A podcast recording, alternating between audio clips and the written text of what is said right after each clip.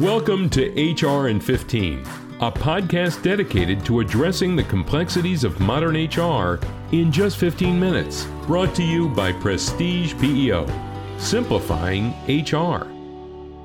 Welcome to the kickoff episode of HR in 15. My name is Eric Fudum, Chief Operating Officer at Prestige PEO, and I am honored to be your host today. The highly transmissible novel coronavirus, or COVID 19, quickly brought society to a halt in a way few could have anticipated. Even the most thorough crisis and disaster plans haven't been f- enough fully to prepare businesses for the unprecedented changes brought on by COVID 19. And now it's really a matter of coming together as a community to figure out the best way forward. As the fog begins to clear and governments put forth measures to gradually reopen businesses, employers are preparing for their employees to return to the workplace. But what does that mean in a world impacted by the COVID 19 pandemic? What legal and regulatory requirements must employers consider before reopening? Today, we're, enjoy, we're joined by Groom Law Group Principal Malcolm Slee to discuss some of the most pressing legal issues small businesses face as they get ready to reopen and resume operations in the workplace. Some background for our listeners before we get started. Prestige PEO is a professional employer organization, or commonly referred to as a PEO. A PEO serves as a partner to our clients to handle human resources needs, including legal and regulatory compliance. In light of COVID 19, we've been receiving a lot of questions from small and medium sized businesses about which new laws or regulations they need to be aware of as they prepare to reopen their workplaces. We're happy to welcome Malcolm Slee, principal at Groom Law Group, to help guide our clients on some of these issues today. Welcome, Ma- uh, Malcolm. How you doing? I'm doing all right, Eric. Thanks for having me. How how have you been coping uh, with the pandemic? How's everything been with with with your business? Well, you know, there are there have been good days and there have been bad days. You know, um, it's I'm I'm thankful uh, I've stayed healthy. Members of my family have stayed healthy, so you know that is definitely the most important thing. Uh, I'm not going to pretend, pretend there haven't been some challenges. Um, happens to be the uh, last week of school for my kids. Let's just say that we have all been looking forward to that. Um, but you know, we're we're moving forward and sort of dealing with the uh, new reality that we all were thrust into a couple of months ago. Yeah, I think uh, we all feel that that same effect, and it's uh, it's it's different. That's for sure. Okay, so I think it's important that we give the audience a quick recap of the facts. Does that sound okay? Yeah, sounds great. Okay. With the pandemic being declared as of March 11th, what, what do we know about COVID 19 so far? And also, what don't we know? Yeah, well, again, there, there's so much we don't know. I mean, what we do know is that we're dealing with a highly transmissible novel coronavirus, um, unlike any really that any of us have seen in our lifetime. Uh, thankfully, it appears that most individuals who contract the virus do appear to recover without long-term consequences.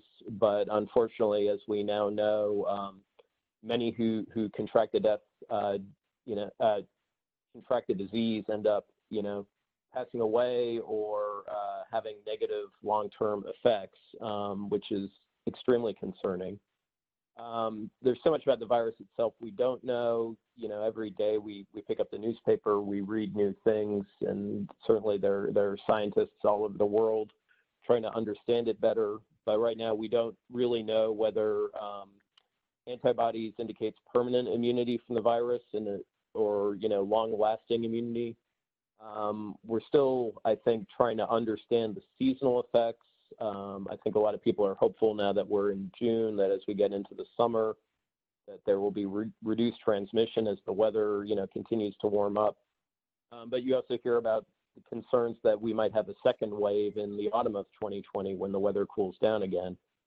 And of course, a huge question is when and if a vaccine will be available for public use. Um, we, we recognize, you know, there there are limitations in terms of how quickly something like that can become effective. It may be a couple of years. Um, we certainly hope that it can happen as, as soon as possible.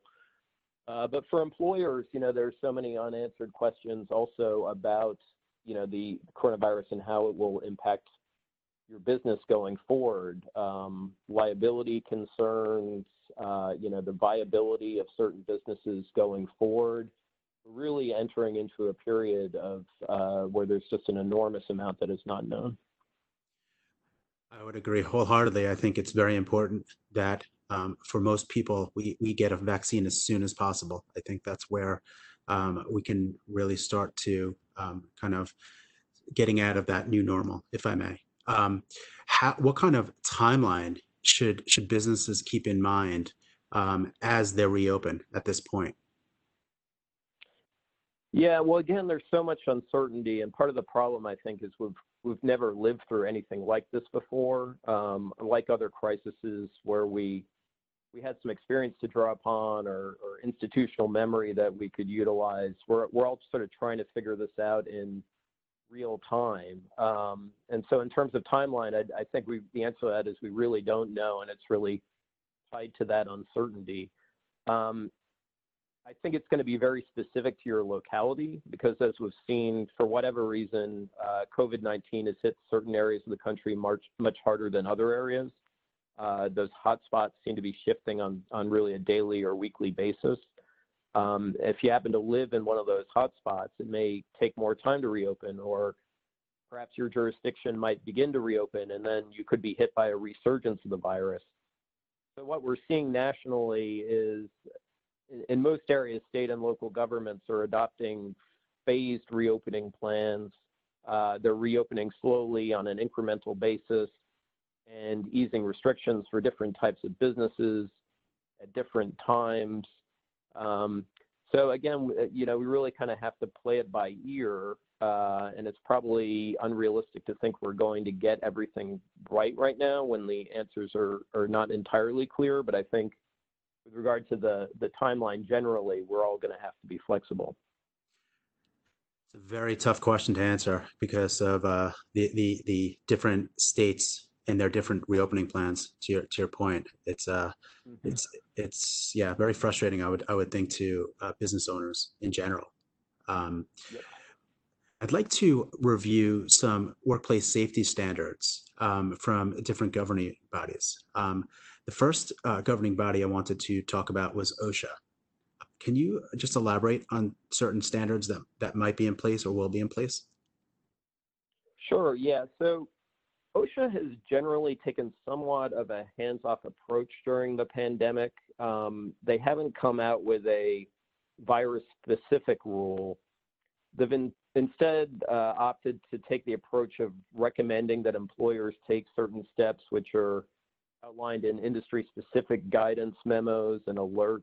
Um, there is also a, a, general duty rule that applies under OSHA. This is kind of a blanket rule that applies to all businesses in all situations. And it requires employers to provide workplaces that are uh, free of known and serious hazards that could feasibly be mitigated.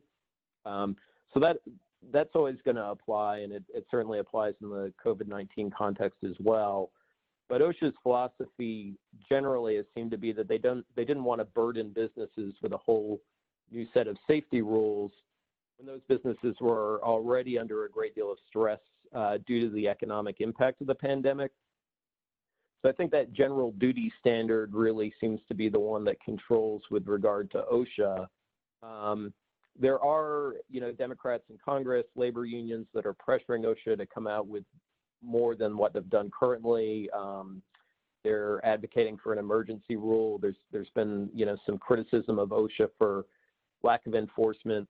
So it's something to keep an eye on, I think. You know, if as we move towards return to work, uh, the result is that we end up with a spike of COVID 19 cases, you might see OSHA come under more pressure to do something. Are there any particular things that um, businesses should do, though, regarding the OSHA compliance at this point? Or is it just general, very general at this, you know, as we speak? Yeah, well, I would encourage any business to go on OSHA's website at a minimum. Um, they do have a booklet published there called Guidance on Preparing Workplaces for COVID 19. It is definitely worth checking out. Uh, they talk about categorizing different job tasks into four different risk categories uh, very high, high, medium, and lower. Very high and high tend to be industries where um, employees are going to be working directly with individuals who actually have COVID-19. So that's going to be, you know, generally hospitals, healthcare facilities. Um, medium risk job tasks might be, you know, uh, restaurants or retail establishments where uh, individuals might come into contact with people who have COVID-19, but there's no, you know, real knowledge of whether or not folks have COVID-19. And then the the lower um, risk jobs would be, you know, sort of standard uh, office jobs where you're not really interacting with anyone other than your coworkers. Um, the OSHA guidance suggests that uh, personal protective um, equipment might be appropriate for employees in those higher risk categories. Um, and another thing, you know, I think it's important for businesses to keep in mind uh, is, is, not just the federal OSHA guidance, but um, there are also uh, certain states have OSHA approved state plans. Um, state plans are required to have standards and enforcement programs that are at least effective as OSHA's and may have more stringent requirements. So you need to check at whether or not your business is operating in one of those states that has one of those state plans, because they may have more uh, specific requirements with regard to COVID-19. Yeah, that that I think is very key in terms of state by state um, specific guidance. Um, moving on to any particular CDC guidelines that are um, prevalent that small to medium sized businesses should be aware of. Yeah, so the CDC isn't going to, you know, take any enforcement action against uh, businesses, but they do have a lot of great materials on their website that I think is are potentially very helpful for businesses. Um, some of them are business specific, some of them are more general, uh, but it is, I think, really helpful for businesses. Um, again, you know, this is all completely new to everyone. There's there's no, you know, playbook in terms of how to deal with this type of situation. Uh, the CDC guidelines, you know, offer some, I think, really helpful practical advice about ways to, you know, minimize the potential of transmission in the workplace, making sure that you are uh, maintaining a, a, safe work environment environment by, you know, keeping the workplace clean and observing social distancing. Um, so that's something I think it, it's worthwhile for businesses to check out as well. Yeah, 100% agree. Um, shifting over to legislative um, updates, what what should we expect on the legislative front moving forward? Yeah, so um, the House uh, passed a, another version of um, COVID 19 stimulus uh, just a, a, week or two ago called the HEROES Act. Um, that got through, you know, the House, which is controlled by the the Democrats. Um, the Republicans have generally um, been a little more reluctant to move forward with another stimulus bill. They've expressed some concerns about the the costs of the prior stimulus bills that passed. Uh, so lawmakers right now are are sort of at loggerheads about whether they're going to um, pass another round of legislation. There probably won't be much progress for at least a few weeks.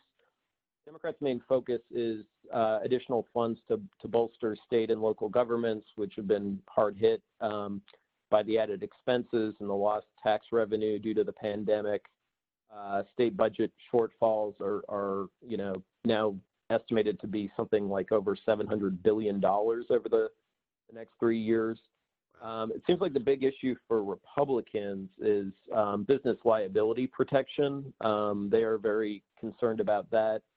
Uh, there's been concern about the additional federal unemployment benefits that were created in the, the last round of stimulus, the CARES Act, uh, the, the additional $600 per week.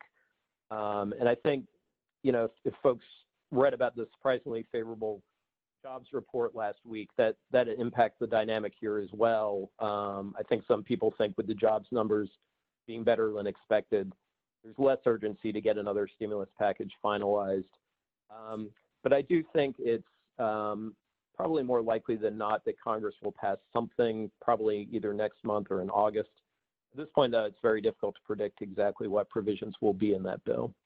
Right. That makes a lot of sense. And then one quick question um, on that federal un- unemployment balance of 600 or maximum, I should say, of 600 per week. When does that currently go through?